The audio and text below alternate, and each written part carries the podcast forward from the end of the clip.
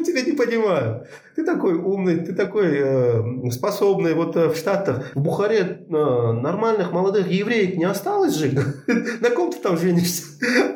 Ну да, э, если говорить о том, что происходит по моим наблюдениям с теми пациентами, с которыми я работал, да, у них вот это духовный, религиозный какой-то контекст, какие-то видения, они происходят, да, а они встречаются либо с ангелом, либо с архангелом.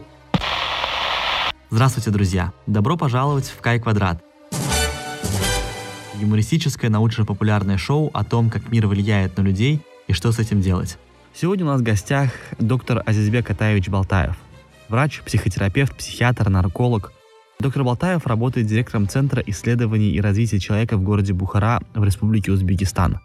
Он уникальный человек а, тем, что он из города Бухары, Узбекистана, переехал а, в Бостон, э, где учился в Гарварде и в университете Брендайс, освоил уникальные методики а, работы с пациентами через психотерапию, вернулся в Бухару и применил эти методики успешно. И сейчас он не только работает с пациентами, но и работает с международными организациями, такими как ООН и Всемирная организация здравоохранения. Кроме этого, Азизбек освоил уникальную методику, которая сейчас только набирает популярность в мире. Это психоделическая психотерапия.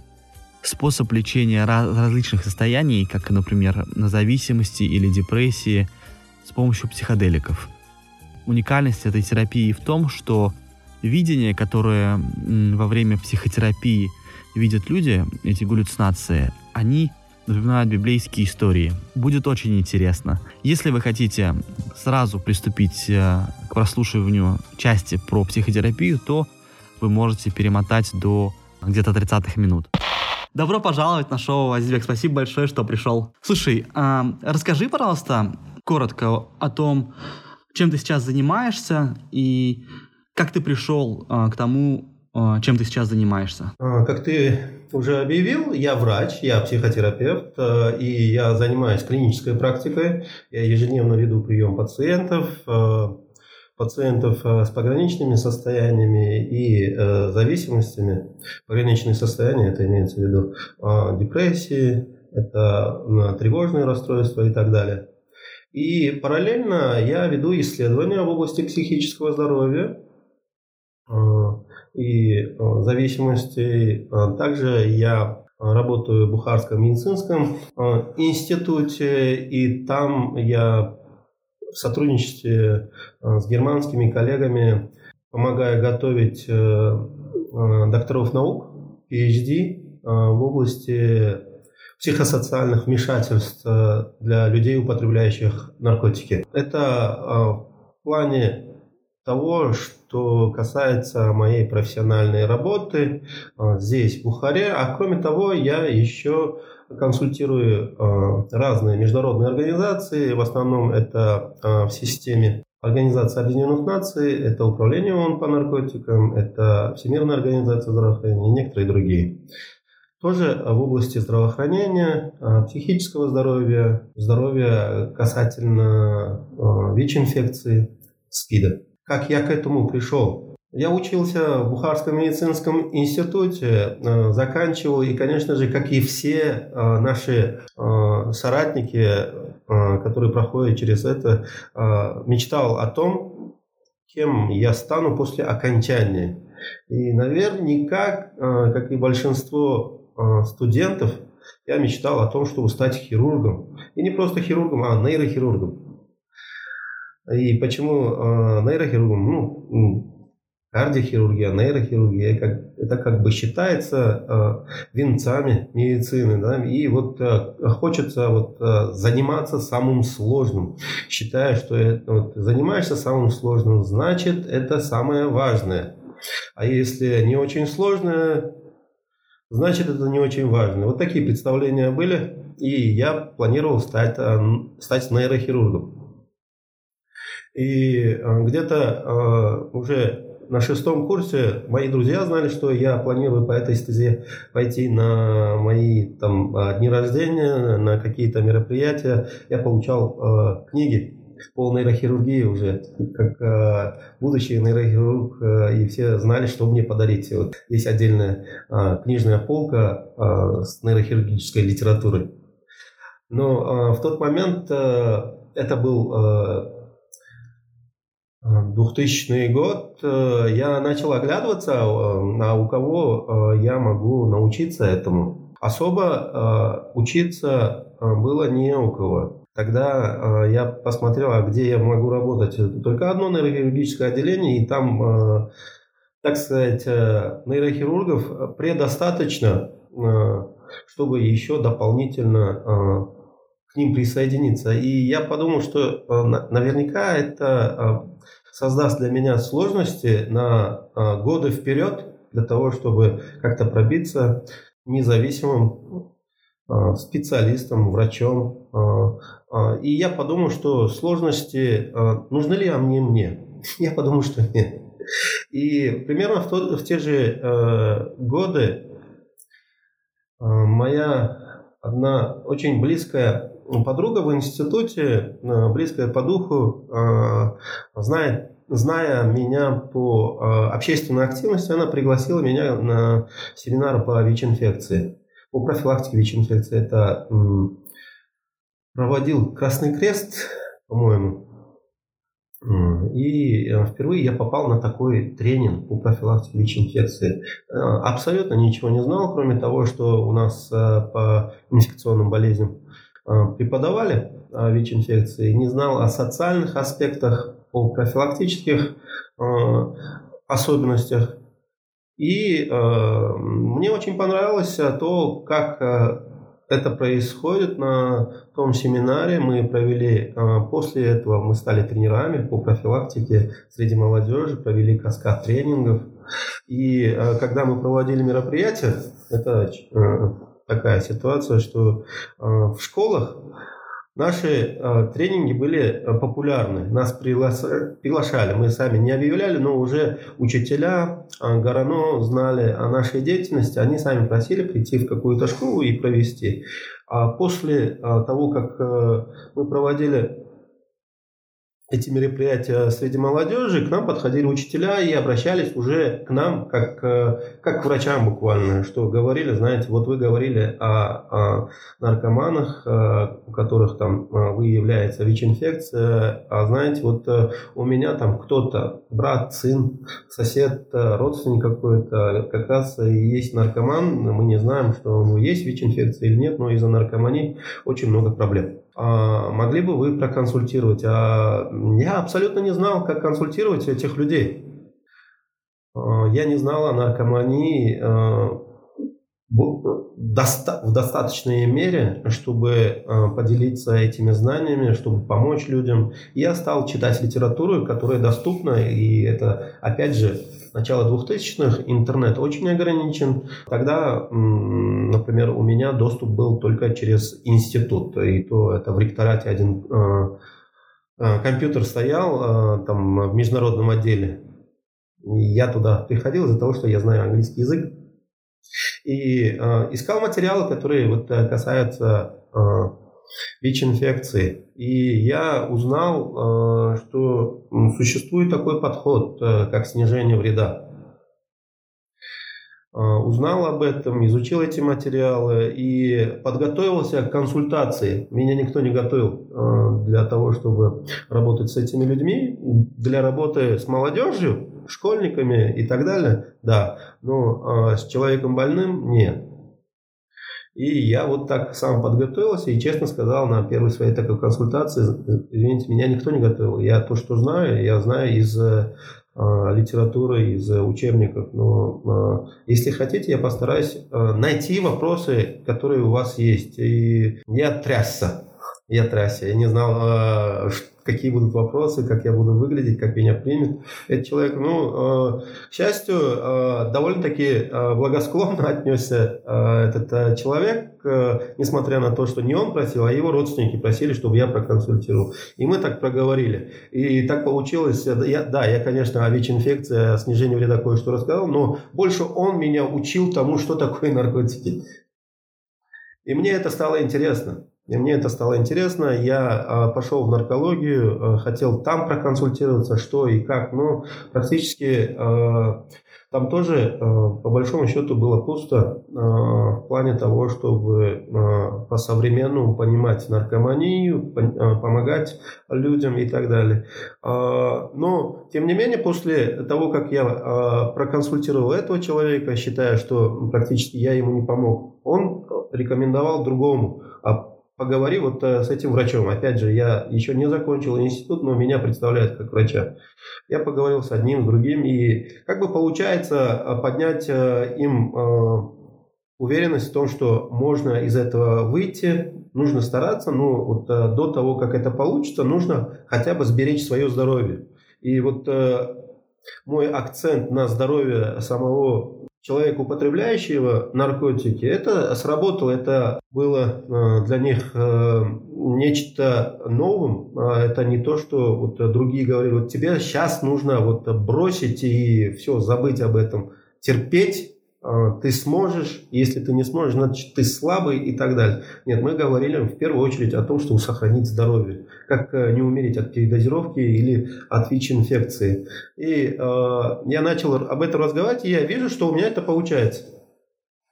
Прихожу э, в наркологию, э, уже установились у меня такие э, рабочие э, хорошие отношения с руководством, э, с главврачом, и говорю, я хочу в наркологию поступать. А он мне говорит,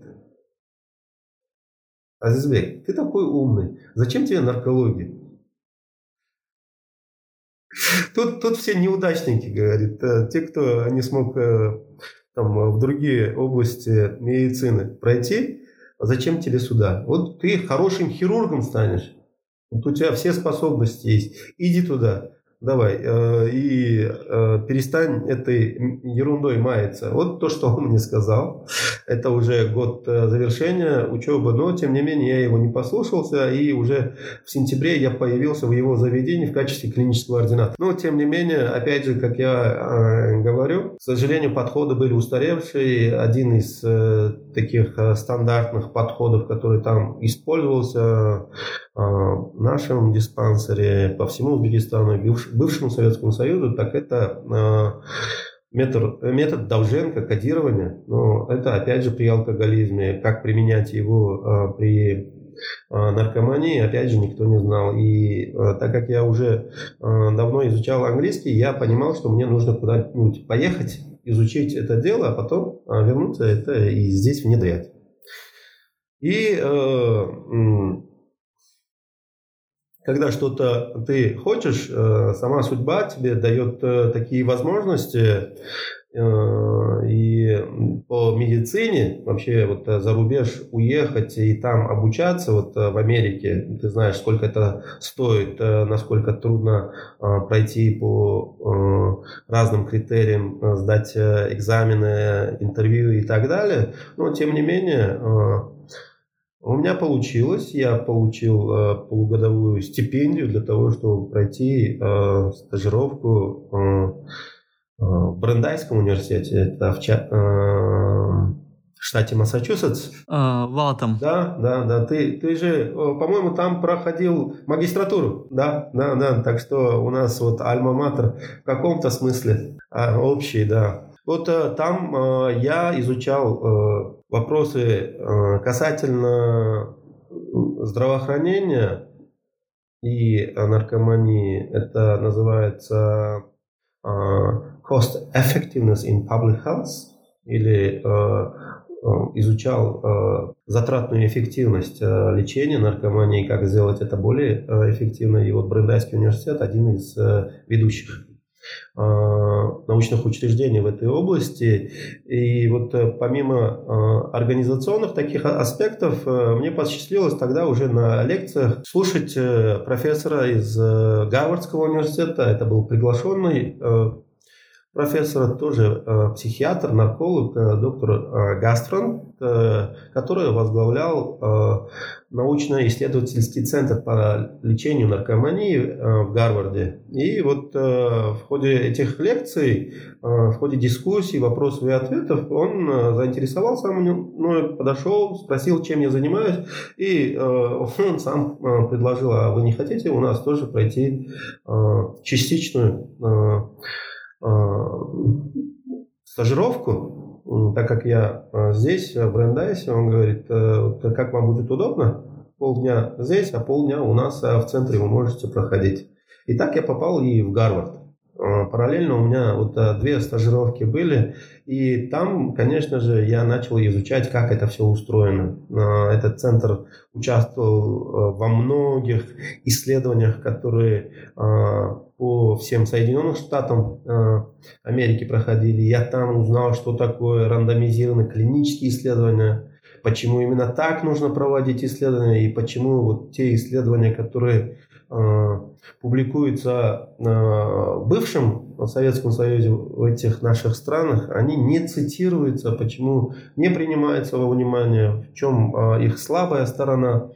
Что необходимо делать для того, чтобы это улучшать. Вот это я там узнал, глаза открылись, и э, там я понял, что э, основной э, аспект работы э, с наркопотребителями это не фармакотерапия, а именно психотерапия. И там я познакомился э, с таким доказательным методом лечения, как когнитивно-поведенческая психотерапия. Этого в Узбекистане в тот момент не было, и это мне очень-очень а, понравилось а, тем, насколько все логично, а, насколько все структурировано, и можно быстро передать пациенту и отслеживать результаты, помогать ему самостоятельно управлять собственным здоровьем. Там же я познакомился с такой системой самопомощи, как Smart Recovery. Это группы взаимопомощи, которые э, помогают э, человеку э, изучать основу управления собой и восстановления для тех, кто зависит от чего-либо. И один из прошлых президентов, постоянный активист этой этого подхода э, доктор Джо Гарштейн, э, он э, такую, ему почти 100 лет сейчас, это ему было около 80, очень активный человек, проявил такую отеческую заботу обо мне, я практически чужой в этой стране, но тем не менее, тем не менее, он специально приезжал за мной а, либо в университет, либо э, домой, там, где я снимала жилье, для того, чтобы меня отвезти на какие-то встречи, познакомить с людьми и чтобы поддержать вот мой интерес, мою мотивацию. Э, вот так я пришел, э, так сказать, в область психотерапии, в область наркологии, и с тех пор я ни разу не жалел, что именно эту стезю я и выбрал. Азбек, это очень интересная история. Этот вот твой опыт, когда ты практически студентом говорил с, с пациентом, э, дрожал не только пациент, но и ты. Э, то, что ты пришел к пациенту без э, изначально э, каких-то мыслей о том, что вот сейчас я его отругаю, и он точно бросит, или сейчас мы его там привяжем к батарее, и он перестанет употреблять, и мама его будет рада. И вот этот твой опыт, как ты из Бухары перебрался в Гарвард, твоя мотивация и вот эти институты, которые выстроены, инклюзивные институты, которые помогли тебе раскрыться – очень э, интересная история. Но вот ты сказал, что ты понял, почему э, не цитируются российские исследования. Ну, ты, наверное, не прав. Это же очевидно, что американские коллеги не, не цитируют советские исследования, потому что мы враги. Да, это общее восприятие такое, да. Да, причем до сих пор так и, так и многие в этом убеждены, что именно в этом все, все дело. Да, но тем не менее, а, мы, мы-то цитируем этих, а, в кавычках, врагов. Это парадокс такой, да? А, враги нас не цитируют, а мы цитируем врагов. А, наверное, дело не в том, что мы враги, и враги ли мы. Дело в другом. Слушай, это очень интересная история, как ты пришел к, вот к тому, чем ты сейчас занимаешься. Когда закончил свою работу и стажировку в Бостоне, вернулся в Узбекистан, что ты стал смотреть по-другому после возвращения? Ну, а, опять же, а, это то, а, как работать с людьми. Людьми, так как я уже проходил клиническую ординатуру по наркологии, и я уже работал э, э, с пациентами непосредственно там, то э, та парадигма, которая существовала, э, частично до сих пор существует у нас э, в бывшем э, Советском Союзе, это вопрос контроля. То есть проконтролировать человека, употребляющего психоактивные вещества, чтобы он это не сделал. И в связи с этим а, а, такие учреждения, как а, диспансеры, где пациенты приходят лечиться, это они имеют решетки, они имеют там охрану, милицию и так далее, которые этим постоянно занимаются. Вот. И у меня подход э, был другой абсолютно. И паци... Э, врачи, которые тогда окружали, я э, просто пришел и уже после стажировки мне нужно было место, где я буду проводить групповую психотерапию. А вот в диспансере не было такого. Просто палаты, процедурный кабинет, есть кабинет врача небольшой. А палата переполнена, негде проводить. Э, и э, я с главврачом поговорил, он говорит, э, вот у нас есть столовая, в течение дня пустует, только в обед туда заходит, либо завтракают, либо ужинают вот в это время. Вот остальное время можете использовать. И вот в этой столовой я начал проводить групповую психотерапию. Групповая психотерапия, она была абсолютно-абсолютно такая добровольная пациенты, которые проходили по коридору, видели, что кто-то что-то делает там на кухне, и кому интересно, они заходили. Мы такое небольшое объявление повесили, уже все перечитали, и, врачи, и некоторые пациенты проходили и вертели пальцем у виска, говорили, «Э, ерундой занимаются. Ну, постепенно, постепенно а, людей, которые этими не интересовались, и среди пациентов, и среди врачей.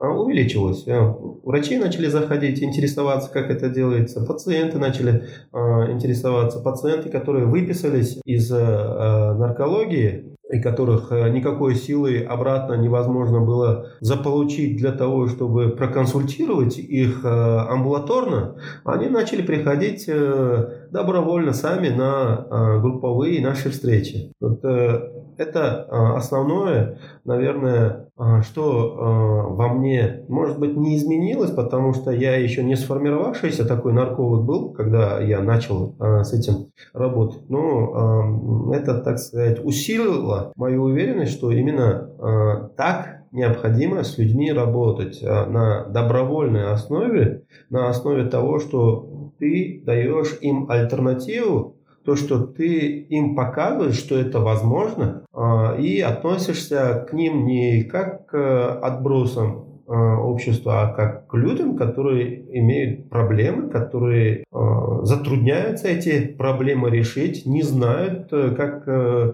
выйти из этой ситуации, и не из-за того, что это в принципе невозможно, а потому что в обществе Э, и у врачей, и у самих пациентов, и у населения в целом убежденность, что лечить их бесполезно. А когда ты говоришь, что это возможно, и для этого тебя а, привязывать а, к батарее, как ты сам упомянул, а, это очень распространенная такая практика была, или держать в изоляции, нет необходимости. То есть человек может освободить себя сам. И эти знания доступны. Да, это, конечно же, не по мановению волшебной палочки получается. Этому нужно учиться, это необходимо практиковать. Это а, огромная работа как и для врача, так и для самого пациента. Это штучная, так сказать, работа. На конвейер не поставишь. Нельзя ожидать, что э, как а, вырезал аппендицит или вырвал зуб, и вот э, человек уже здоров, можешь уходить. Тут э, я понял, что э, работа э, в каком-то смысле намного сложнее, чем, например, в нейрохирургии или в любой другой области, где эффект часто можно достичь в течение очень короткого времени. С людьми, которые зависят от наркотиков или от алкоголя и других психоактивных веществ, к сожалению, не так. Там требуется больше труда, больше времени, больше терпения. Азбек, вот мне интересно, ты уже очень много лет, 20 лет в этой области, и, наверное, минимум 10 лет, как ты вернулся, даже, наверное, больше, как ты вернулся из Бостона, а, и ты очень талантливый и образованный, и отличаешься очень сильно я могу представить о других в мире и, и, и, в, и в Бухаре, в Узбекистане. И считается, что для того, чтобы быть счастливым, нужно находиться в своей стае, быть э, и работать рядом с людьми, с которыми ты можешь себя идентифицировать. Нет у тебя такого ощущения, что ты живешь в прошлом, что ты оказался в прошлом, и среда, которая тебя окружает, не дает тебе расти дальше и развиваться дальше. И если у тебя такое ощущение есть, то как ты с этим справляешься? У меня такого ощущения нет. Почему? Потому что даже после того, как э, я был э, э, в Бостоне, и там мне предлагали остаться, помочь подняться, я был не женат, мне предлагали найти мне достойную пару. Это тоже так там работает? Да, да, да.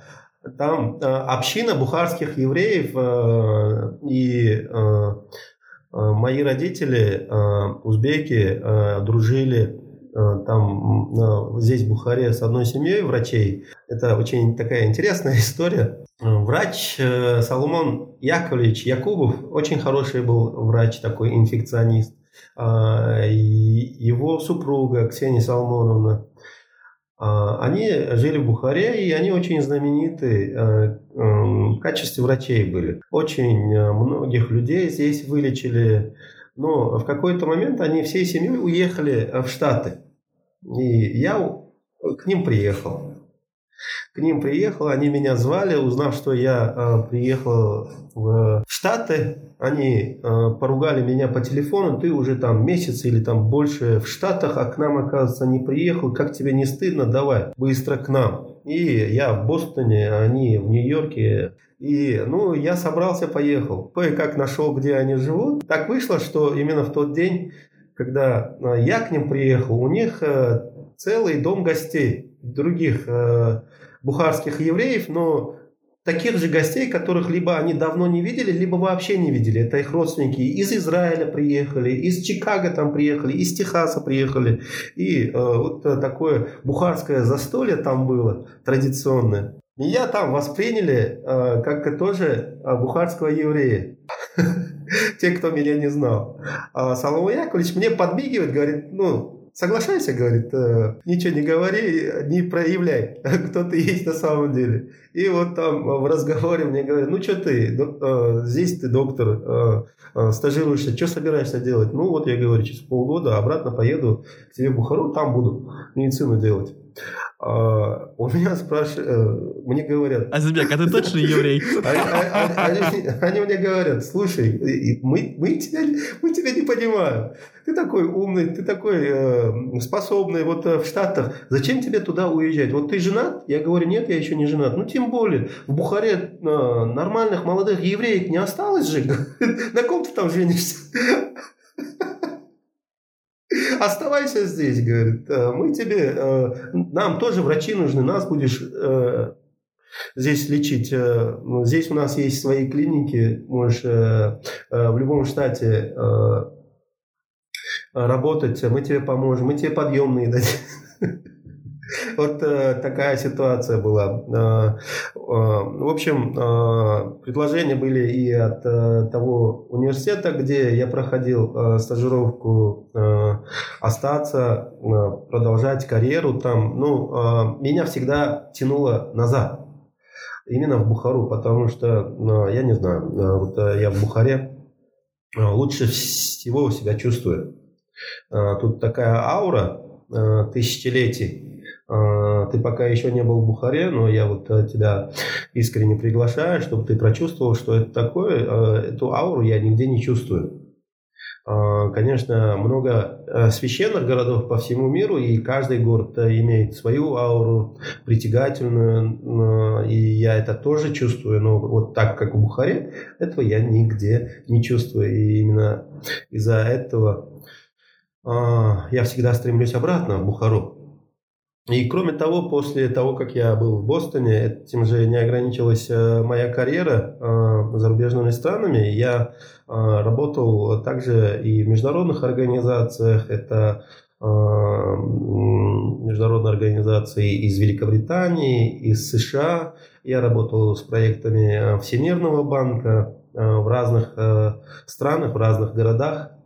Я работал в качестве координатора программ в Узбекистане, по Центральной Азии. Также э, всегда, ну вот э, как у Лермонтова, да, вот э, помнишь, э, что кинул он в краю родном, да?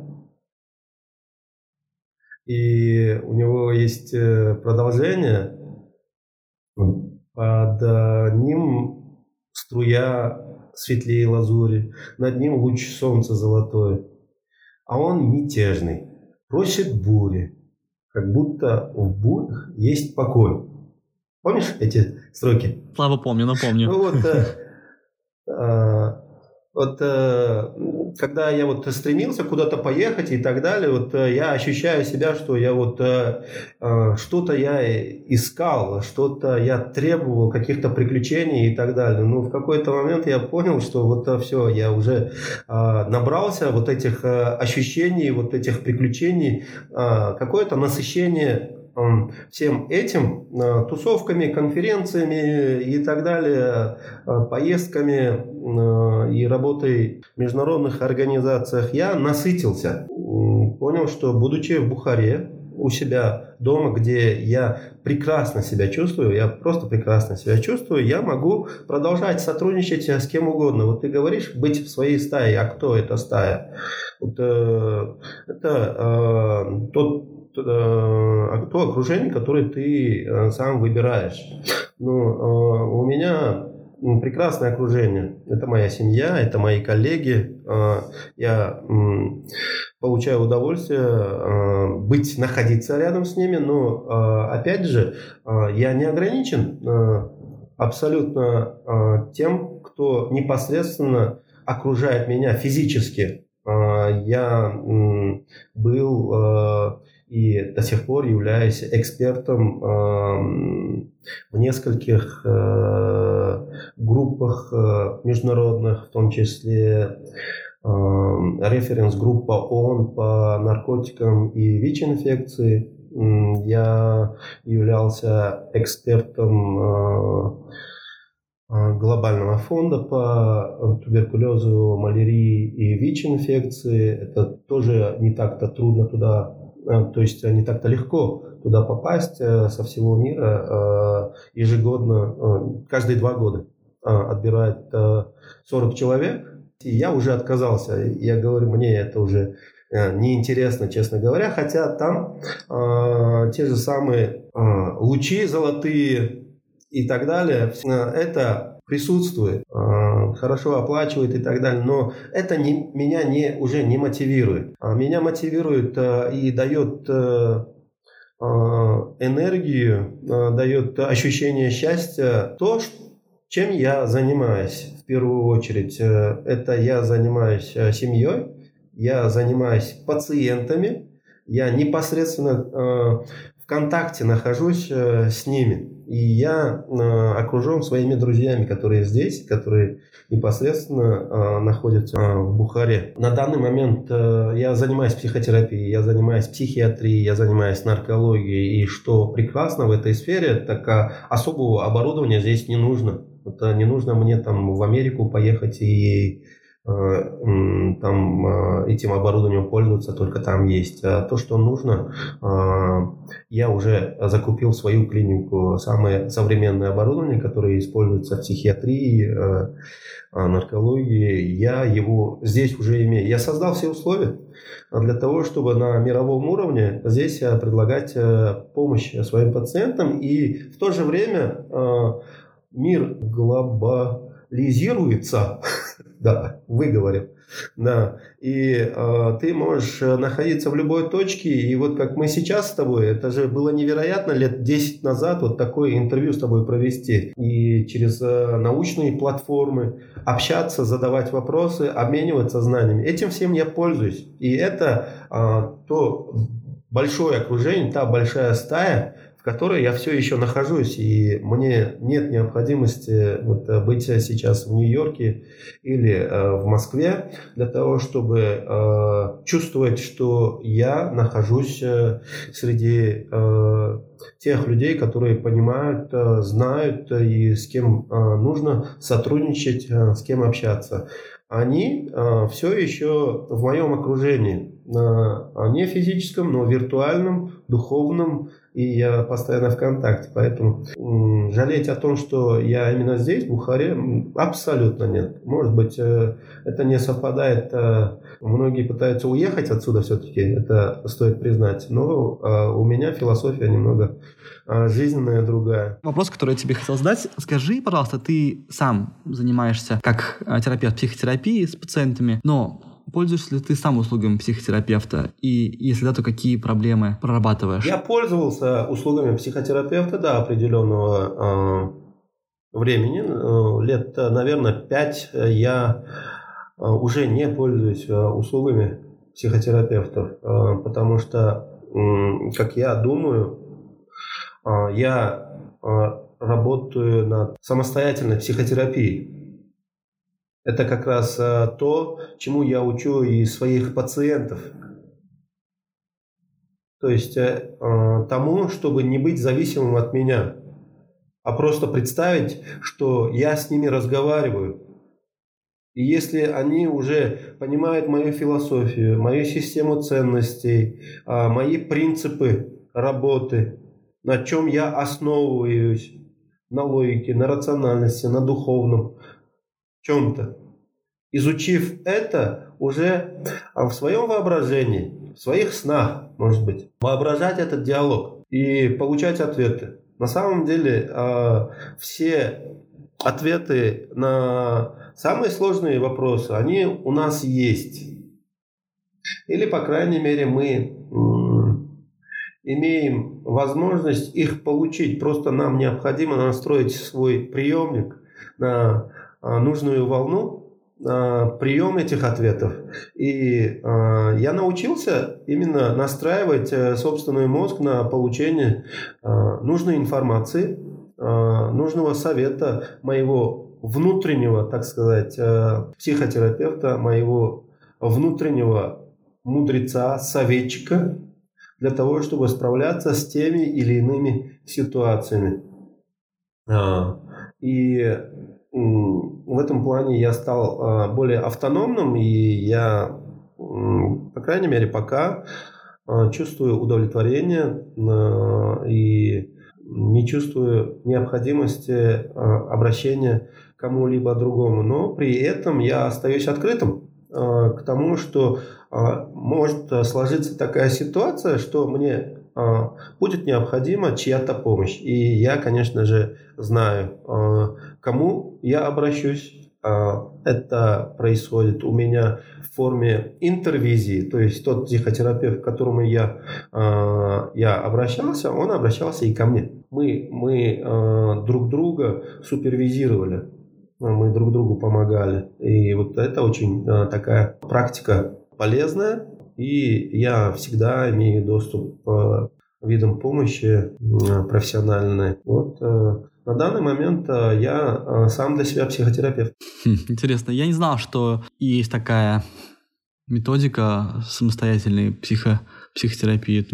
Еще хотел у тебя спросить, эм, как считаешь, нужна ли психотерапия каждому советскому человеку? Ну, не советскому человеку, но каждому. Вот, есть есть э, такой э, очень э, интересный, очень правильный, я так выражусь именно этим термином, психотерапевт в Москве, это Сергей Ковалев. У него есть такая книжка, такая научно-популярная, можно сказать, психотерапевтическая. Она называется «Мы все родом из несчастного детства». Вот, советую почитать эту книжку. Вот, он такой диагноз ставит. Вот какими бы, какими бы мы не были э, хорошими родителями, э, э, у наших детей все равно будут к нам претензии. Какими мы были, э, ни были наши родители хорошими, у, на, э, у нас будут к ним претензии. Или к тем обстоятельствам, э, в которых мы выросли. Ну, человек вырос, э, например, во дворце, он сын президента или короля – супер все условия есть, а, его обучают лучшие учителя, а, лучшие врачи, обслуживают. Но несчастен человек. Понимаешь? Вот, поэтому даже сыну короля, иногда самому королю нужен психотерапевт. И очень многие проблемы, конечно же, они идут из детства. Они являются как бы теми э, в негативном смысле э, якорями, которые нас удерживают на том уровне, э, проблемном уровне, не позволяя нам раскрыться в полной мере и быть счастливыми. Очень многое, конечно же, идет из детства, нарабатывается и в течение жизни. И вот для того, чтобы оторваться от этого якоря, не всем, не всем, но а, большинству людей, а, большинству людей нужен психотерапевт. Есть категория людей, которые сами э, эту мудрость постигают. Они сами над собой работают, выходят, и они счастливы. Им никакой психотерапевт не нужен. Они сами по жизни психотерапевты со своей жизненной мудростью. И мы все знаем, я так думаю, у каждого из нас есть такой знакомый бабушка, дедушка, э, дядя или тетя, сосед, кто-либо. Ну, просто по жизни мудрый, никакого там психологического факультета или там медицинского э, они не заканчивали. Но вот э, подойдешь к нему, поделишься, он скажет пару фраз. И от этого становится как-то легче, понимаешь, куда двигаться. Это, конечно же, не полноценная психотерапия, но э, иногда это срабатывает. Для кого-то этого тоже бывает достаточно. Вот, э, всем нужна психотерапия, да, всем. Но это не означает, что всем нужен психотерапевт. Вот самостоятельная психотерапия, она нужна всем. Но не все этим овладевают. Некоторые даже э, не знают, что это возможно и не пользуются а некоторые остаются в плену, так сказать, э, таких э, штампов, шаблонов, э, которые говорят о том, что к психотерапевтам ходят только психи, и если ты пошел к психотерапевту, это означает, что ты какой-то неполноценный человек. Ну вот, к сожалению, до сих пор таких, такое можно услышать, но, к счастью, таких людей становится все меньше и меньше.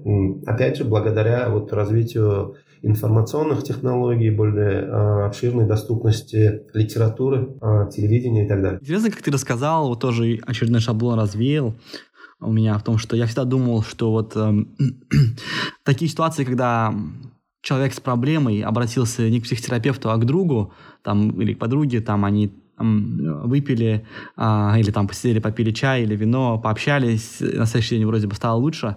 Я всегда думал, что наоборот это контрпродуктивно, хотя вроде бы интуитивно кажется, что все так, как должно быть, но в реальности эти такие easy fix ы, они а, в реальности в корне не решают проблему, а наоборот могут увести человека в ненужную сторону.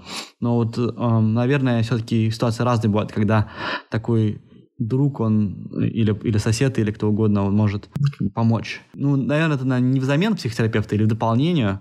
Наверное, каждый случай отдельно бывает, должен рассматриваться. Конечно, да? конечно. А, как я уже а, сказал, подчеркну, это не всегда а, бывает полезно.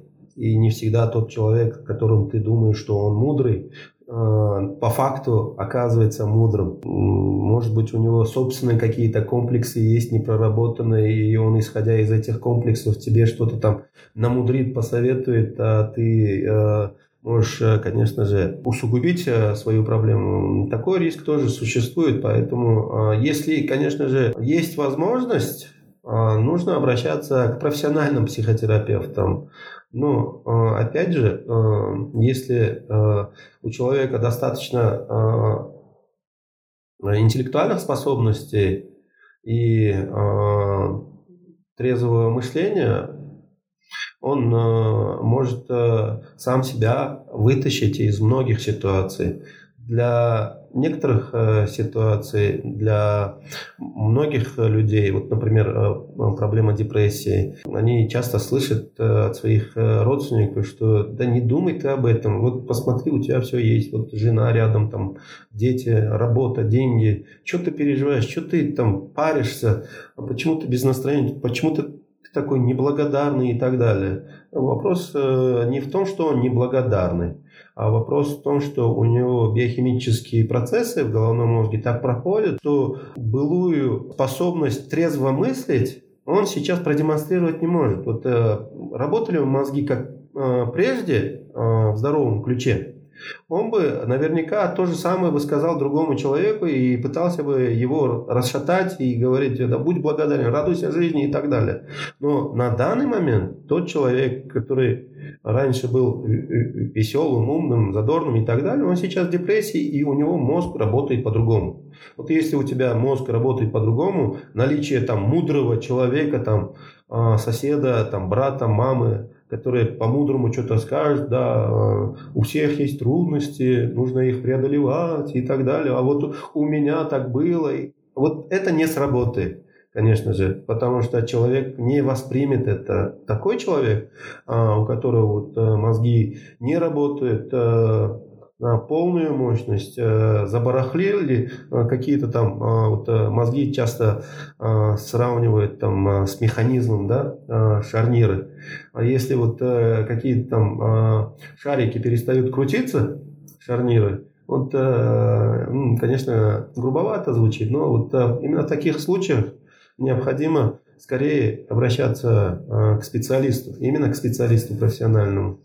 Потому что а, он тебе, конечно, не вставит новые шарниры, новых шариков и так далее. Но он сделает, чтобы те шарниры, которые у тебя есть, они функционировали. Они а, показывали а, то, на что они в принципе способны. А способны наши интеллект, наш мозг, наши возможности способны на решение очень многих проблем. Депрессия на самом деле это а, не самая большая проблема, с которой мозг способен справиться. Иногда для этого нужна внешняя помощь. Еще интересно, как ты привел пример эм, президента, сына президента или э, лидера страны. Мне кажется, некоторым реально нужна психотерапия по последним событиям, которые мы видим в мире, которые происходят. Некоторым серьезно там нужно менять шарниры.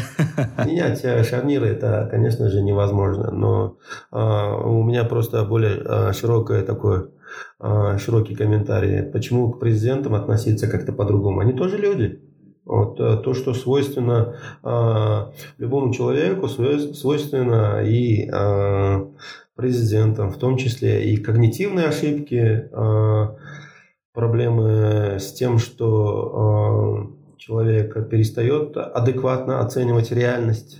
Для этого не обязательно быть президентом или при, э, должность президентства тебя не э, спасает или не наделяет иммунитетом от, от всего этого. Да, да, это очень интересно про психическое здоровье лидеров, э, особенно лидеров э, э, в авторитарных странах. Это отдельный, отдельный феномен, который не до конца не изучен или об этом мало говорят. Я всегда представляю картинку, фотографию. Помнишь, это, по-моему, Ялтинская, что ли, конференция после Второй мировой войны. Там а Сталин, Черчилль и Рузвельт, по-моему, да, вот эти три, три лидера, у которых эм, там просто можно историю болезни, если каждого, особенно психическое состояние, брать, то там можно такую, такой том будет огромный там с там и мании, и, и депрессии, и там и зависимости. Там э, президент США был, по-моему, чейнсмокером, да, одну сигарету с другой, и потом он умер через какое-то время. Ну, это просто интересно. И эти люди решали судьбу просто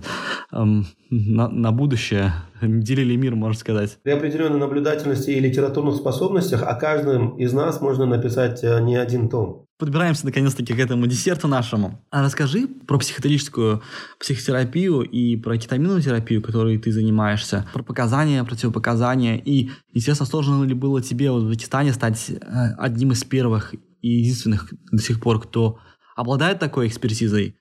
И э, вот интересно для наших слушателей, для контекста узнать, что сейчас психоделическая психотерапия э, переживает вторую волну популярности. Это сейчас революция в психотерапии. Очень интересное направление. Я вот чем больше читаю, тем больше мне становится интересно про это. Знаешь, вот на эти конференции мы, которые ездим, э, американские, международные National Institute of Drug Abuse, обычно приезжаешь, и вот все доклады примерно одни и те же. Становится уже скучно. Я в последнее время не так много туда езжу. Но психо- психоделики, они у них очень много чего интересного есть, нераскрытого, и они реально сейчас, мы находимся на этой эм, на пороге революции. Вот расскажи просто про твой опыт с, с этой терапией. Ну, вот э, ты сказал о том, что вот, э, каково там э, быть первым, э, кто это применил в Узбекистане и так далее. Вот когда я это применил, абсолютно вот быть первым или вторым, или э, каким-то другим, а, не это а, меня волновало. Меня волновало то, что а, я пациенту не могу помочь. У нас в психотерапии, психиатрии существует такое определение, термин, который называется лекарственно-устойчивая депрессия. То есть э, ты э, даешь э, пациенту лекарство, который у других пациентов вызывает э, эффект. Ты даешь им психотерапию, которая по всем данным должна вызвать эффект. Но э, у определенной категории людей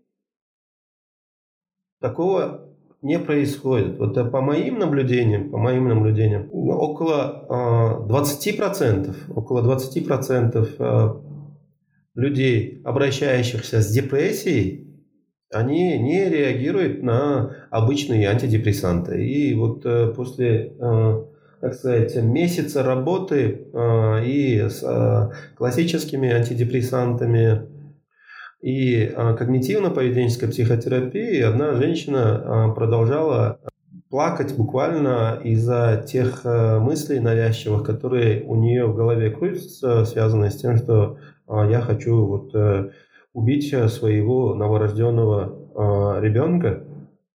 И это э, доставляло ей э, неимоверные мучения. И вот смотря на нее, конечно же, э, мне тоже было, как врачу, э, психотерапевту э, нелегко. Пробую то, пробую это, э, но э, ничто не помогает. И тогда я вспомнил об этом методе психоделической психотерапии, и я вот рассказал о том, что существует такой метод, я могу в условиях там, отделения интенсивной терапии и реанимации э, совместно с реаниматологом э, эту терапию попробовать. Но, опять же, я никогда этого не делал. Но э, научные данные указывают о том, что вот в таких случаях, как у вас, когда ничто не срабатывает, можно это применить. И тот человек, который говорил, я убью своего ребенка, я убью себя после э, этого, э, после сеанса психотерапии с помощью психоделика, кетамина, на вопрос, ты хочешь убить свою дочь или себя, отвечает, ну что я, дура что ли, зачем мне это делать? И улыбается. Ну, вот такой эффекта я нигде не видел. Это был первый случай в моей практике, конечно, такой запоминающийся, такой красочный а, ну, а, каждый а, последующий случай применения этого метода лечения, ну, конечно же, они все друг от друга отличаются. Но вот, конечно же, первый я никогда не забуду. Но, опять же, я не знал, что этого никто не применяет в Узбекистане. Я не знал. Я потом общался с психи- психиатрами, я а, общался с психотерапевтами, а, а, профессорами в этой области. Никто не применял. Или, по крайней мере, до сих пор никто об этом не заявил. И э, то, что я оказался первым, ну, это э, такая случайность, а, а не целенаправленное движение в этом направлении. Ну, э, это, опять же, э, те случаи, когда вот э, ничто другое э, не поможет. Э, у нас в клинике нет э, такой возможности, что пришел и получил эту именно услугу. Вот я хочу у вас психоделическую психотерапию. Нет, такой возможности нет. Мы это не, э, не предлагаем, а только в том случае, когда другие наши методы не срабатывают, а это редко.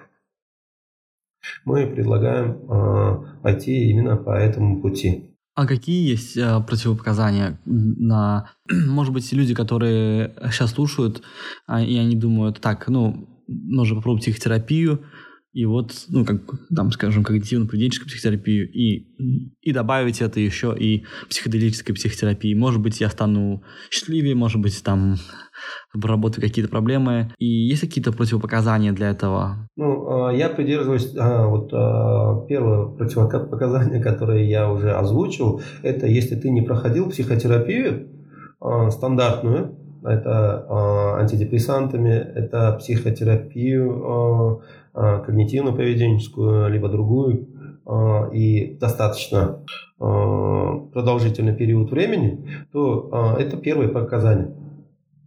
Противопоказания по психоделической психотерапии. Также, конечно же, вот, необходимо учитывать индивидуальную чувствительность. Если есть опыт того, что именно при прошедшем Э, периоде жизни э, у пациента были какие-то э, хирургические процедуры, где использовался кетамин и были нежелательные какие-то реакции, в том числе и кетамин-индуцированный психоз, то, конечно же, нельзя. Это тоже нужно учитывать. Это тоже может случиться. Это не такая простая процедура, как многим кажется, укололся и все. А, и, э, э, конечно же, э, если у человека есть заболевание шизофренического спектра, это тоже является противопоказанием, и тем пациентам мы не предлагаем это ни при каких условиях. Хотя сейчас появляются исследования, которые говорят как раз о том, что при использовании психоделической психотерапии галлюцинации, негативные и э, позитивные э, симптомы э, при шизофрении, они редуцируются. То есть пациенту становится, пациенту становится лучше. Есть российский психиатр Зобин, вы знаете, да, о нем нарколог, психиатр, вот, э, он э, в Черногории открыл собственную клинику и э, занимается психоделической психотерапией. Он рассказывает, он сам лично при беседе рассказывал эту историю и в своих изданиях об этом пишет, что пациент, у которого был психоз после получения кетамина, у него галлюцинации намного-намного снизились. И то, те препараты антипсихотические нейролептики, э, они намного лучше действовали, чем э, до этого. То есть э, тут получается вопрос нейропластичности. Это то, что пока еще полностью непонятно, почему психоделики воздействуют именно таким образом. Но общая теория такая, что психоделики как ни один другой э, класс веществ помогает отключить э, неокортекс и интенсифицировать э, связи более низкого уровня. Нейронные связи, они становятся более интенсивными. И человек становится, он, после того, как он применил психоделика, психоделическую психотерапию, у него в разы повышается ясность мышления. Некоторые чувствуют, что у них поток идей идет.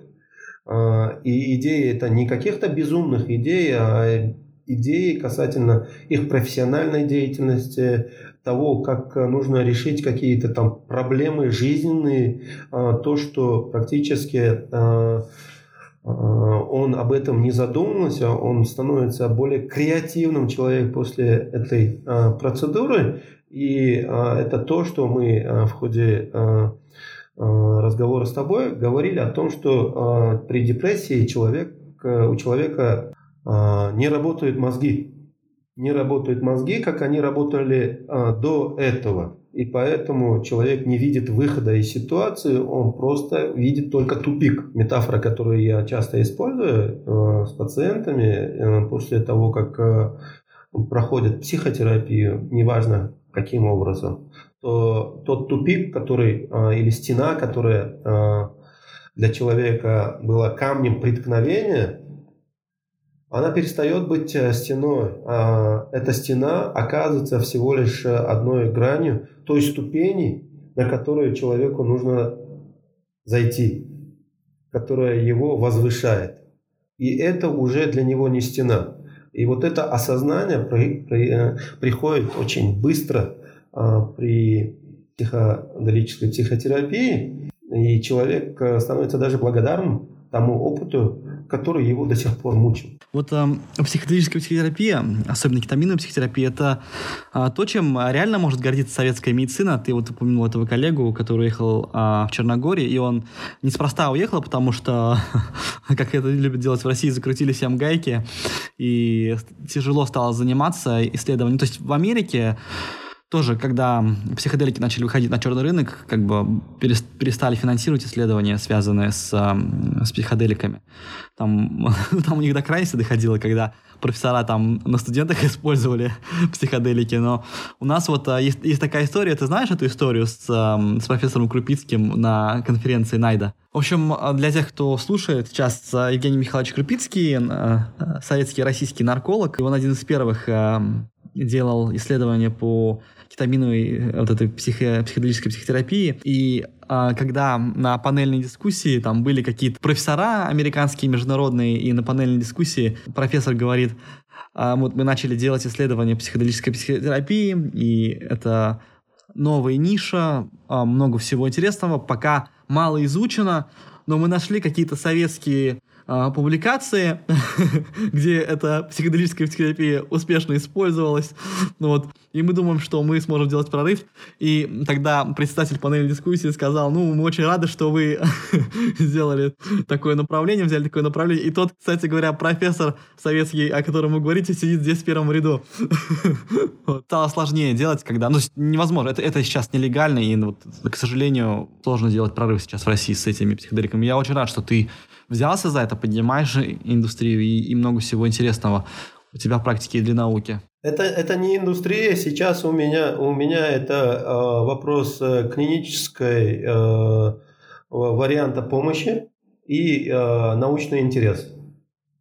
Именно в этом направлении сейчас э, я делаю исследования. Вот. А до, до, до индустрии, конечно же, это еще далеко. Ну, а вот про исследования, знаешь, а, интересно, а, вот, что есть другие психоделики, кроме кетамина, и про псилоцибин многие говорят.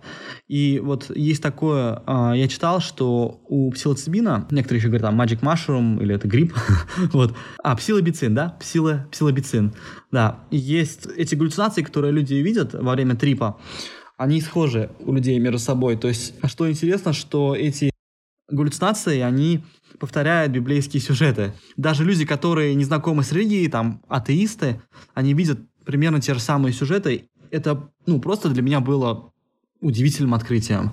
А вот какое у тебя наблюдение с, э, с людьми, которые э, используют кетамин, у них тоже примерно одинаковые галлюцинации или нет? Или... Ну да, э, если говорить о том, что происходит, по моим наблюдениям да, с теми пациентами, с которыми я работал, да, у них вот это духовный, религиозный какой-то контекст, какие-то видения, они происходят, да, они встречаются либо с ангелом, либо с архангелом, а, либо самим Богом, а, либо это в форме луча, который его пронизывает, либо его ведет куда-то, указывает путь, а, поднимает, а, ну, по-разному бывает. А, некоторые пациенты, они суры из Корана начинают читать, хотя это люди, которые не особо практиковали ислам. Ну, это у, не у всех, но у большинства пациентов я это вижу. Ну, какие-то фантастические,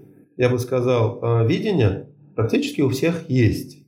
Но вот сюжет, почему он такой, мне не совсем понятно. Может быть, потому что мы все взращены в каком-то культурном контексте, где а, понятия а, о Боге, религии, о пророках э, и так далее, о начале жизни, о смерти, о, как, что такое смерть, куда попадает человек, э, вне зависимости от религии, у нас много общего, и мы это с детства видим. Возможно, а, а, психоделики у нас пробуждают именно, опять же, состояние а, или наши впечатления, детские воспоминания или неосознанные те отпечатки, которые социум у нас нам наложил. Мы об этом просто забыли или не задумывались. И как раз психоделики высвобождают эти образы, и они, конечно же, похожи. Может быть, э, с этим связано. Поэтому э, для того, чтобы, наверное, э, точнее ответить на этот вопрос, было бы правильнее провести исследование, используя как вот людей из современного мира, да, которые вот ислам проповедуют или рядом живут с христианами и так далее, а также включить в исследование тех э, людей из племен африканских, может быть, аборигенов и так далее. И посмотреть, что они ощущают. И э, мог, может быть, у них э, совсем другие будут э, видения. А может быть, э, э, они будут совпадать. И опять же, мы э, можем только гадать в этом отношении, пока мы это не проверим научным методом. Вот пока э, научным методом вот не докажешь, э, это все теория, это все догадки, это все предположения. Конечно, можно спекулировать на эту тему, но э, это все еще будет всего лишь мнение. Да, очень интересно, что вот такая гипотеза о том, что люди, которые писали религиозный текст, они, ну, по сути, были под грибами или еще под чем-то, и вот поэтому эти сюжеты, они похожи между собой. Да, я вот хотел еще тебя спросить про вот эти мифические сюжеты, и есть, я так понимаю, какие-то страхи, воплощенные в какого-то персонажа, которые видят эти люди. То есть это может быть дракон или еще что-то. И это, это так или нет? То есть страхи тоже воплощаются во что-то или нет в, в галлюцинациях? Да, да, конечно же. Э, очень часто неосознанные страхи, даже то, э, что не проговаривалось э, а, во время психотерапии те травмы, которые а, человек а, не осознавал или не вспомнил в ходе психотерапии, они, они актуализируются, они встречаются с теми людьми, с кем это произошло, или попадают схожие такие, так сказать, так, как бы флешбэк, как будто это уже было дежавю. А, именно в ту ситуацию и а, возможность проговорить э, либо с образом а, того человека, которого уже нет, э, либо который недоступен для общения, да, это происходит э, довольно-таки часто. И еще, по-моему, возникает ощущение гармонии с миром, да, после, после такой терапии? Да, умиротворение, умиротворение – это довольно-таки частый, но а, не а, всегда такое происходит. А, некоторые пациенты действительно после того, как они прошли сеанс психоделической психотерапии, они чувствуют идиллию.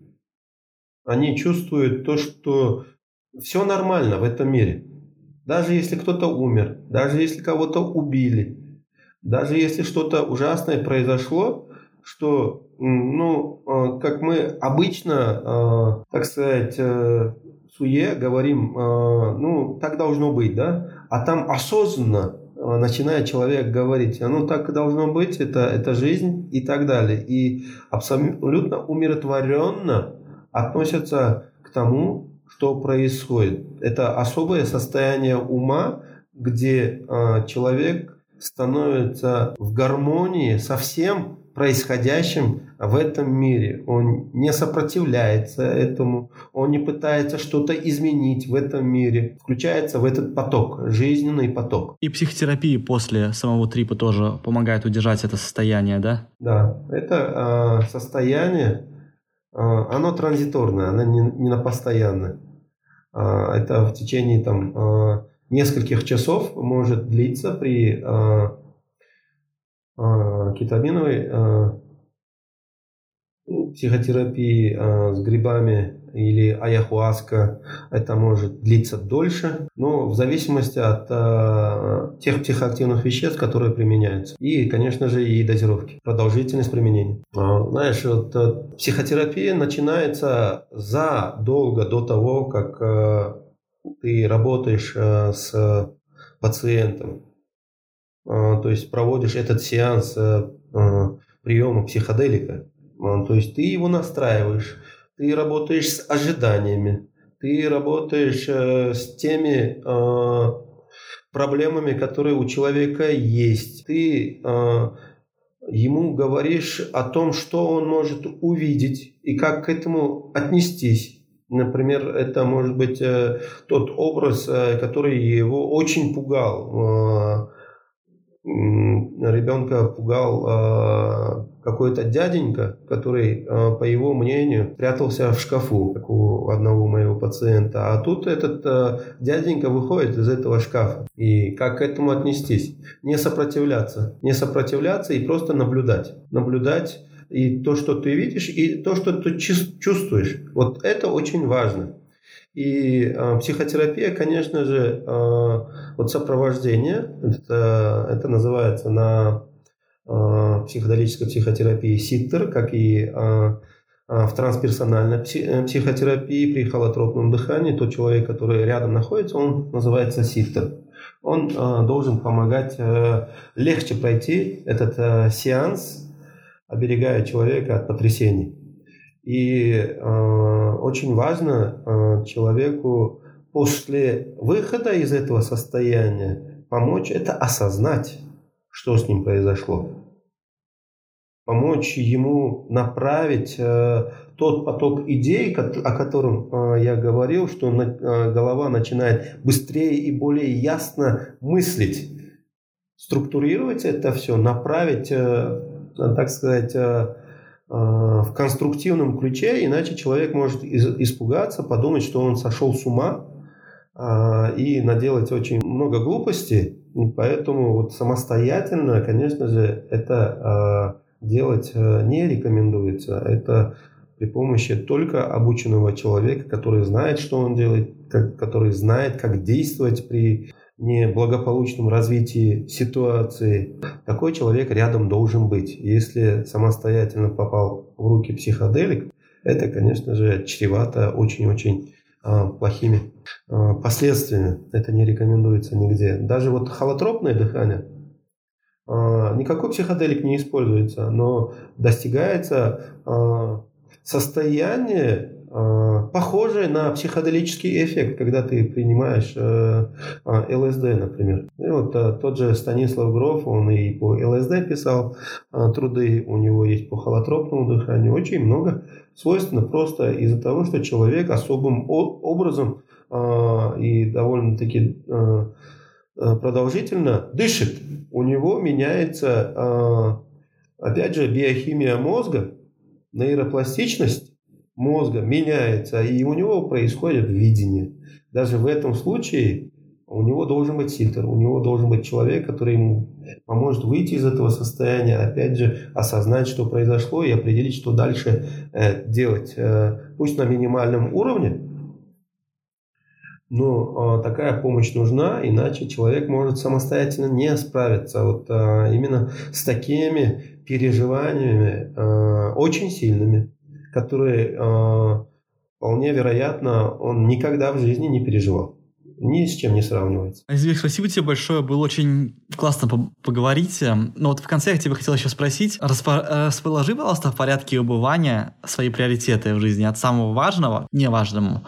Вот деньги, статус, окружение и социальная миссия. Что для тебя в первую очередь и что в последнюю? Деньги, статус, окружение и миссия. Я бы сказал, что для меня приоритет это счастье а счастье в балансе того, что а, там есть, а, вот, а, что ты перечислил, может быть, и, и не только это, но это должно а, а, быть в балансе, не больше, не меньше, чем нужно. И вот над этим балансом как раз и нужно работать. Если приоритет сделать деньги, но здоровья нет, если сделать социальный статус высоким, а, я несчастен, и я смотрю на своих детей, они а, боятся того времени, когда я умру, потеряю свою должность, как моя жизнь будет устроена после того, как а, мой покровитель, папа покинет этот мир или эту должность, на которой сейчас находится. Вот это дисбаланс. Поэтому для меня приоритет это, это счастье, а счастье для меня это внутренняя гармония и баланс всего того, что я считаю приоритетом в жизни. Mm, интересно, интересный ответ. Слушай, я так рад, что с тобой поговорили, Азбек. Спасибо тебе большое. Может быть, что-то еще, что ты хотел сказать а, а, мне или, или слушателям, что-то передать или... Я э, надеюсь, никто не заснул. Так что добавить мне уже нечего. Тем не менее, я хочу сказать тебе спасибо. Мне тоже было очень интересно с тобой поговорить. В ходе э, твоих вопросов у меня тоже какие-то мысли возникали, а, я не ставил перед собой а, какие-то вопросы, а, так как я не ставил эти вопросы, у меня не было этих ответов. Так что спасибо, что ты немного пощекотал мой мозг и стимулировал такие ответы. Спасибо, что дослушали до конца. Лучшей благодарностью для меня будет, если вы поделитесь этим выпуском со своими друзьями или коллегами. Не забудьте подписаться на подкаст, чтобы не пропустить следующий выпуск. И я жду в Инстаграме и в Телеграме вас для обратной связи. До скорого!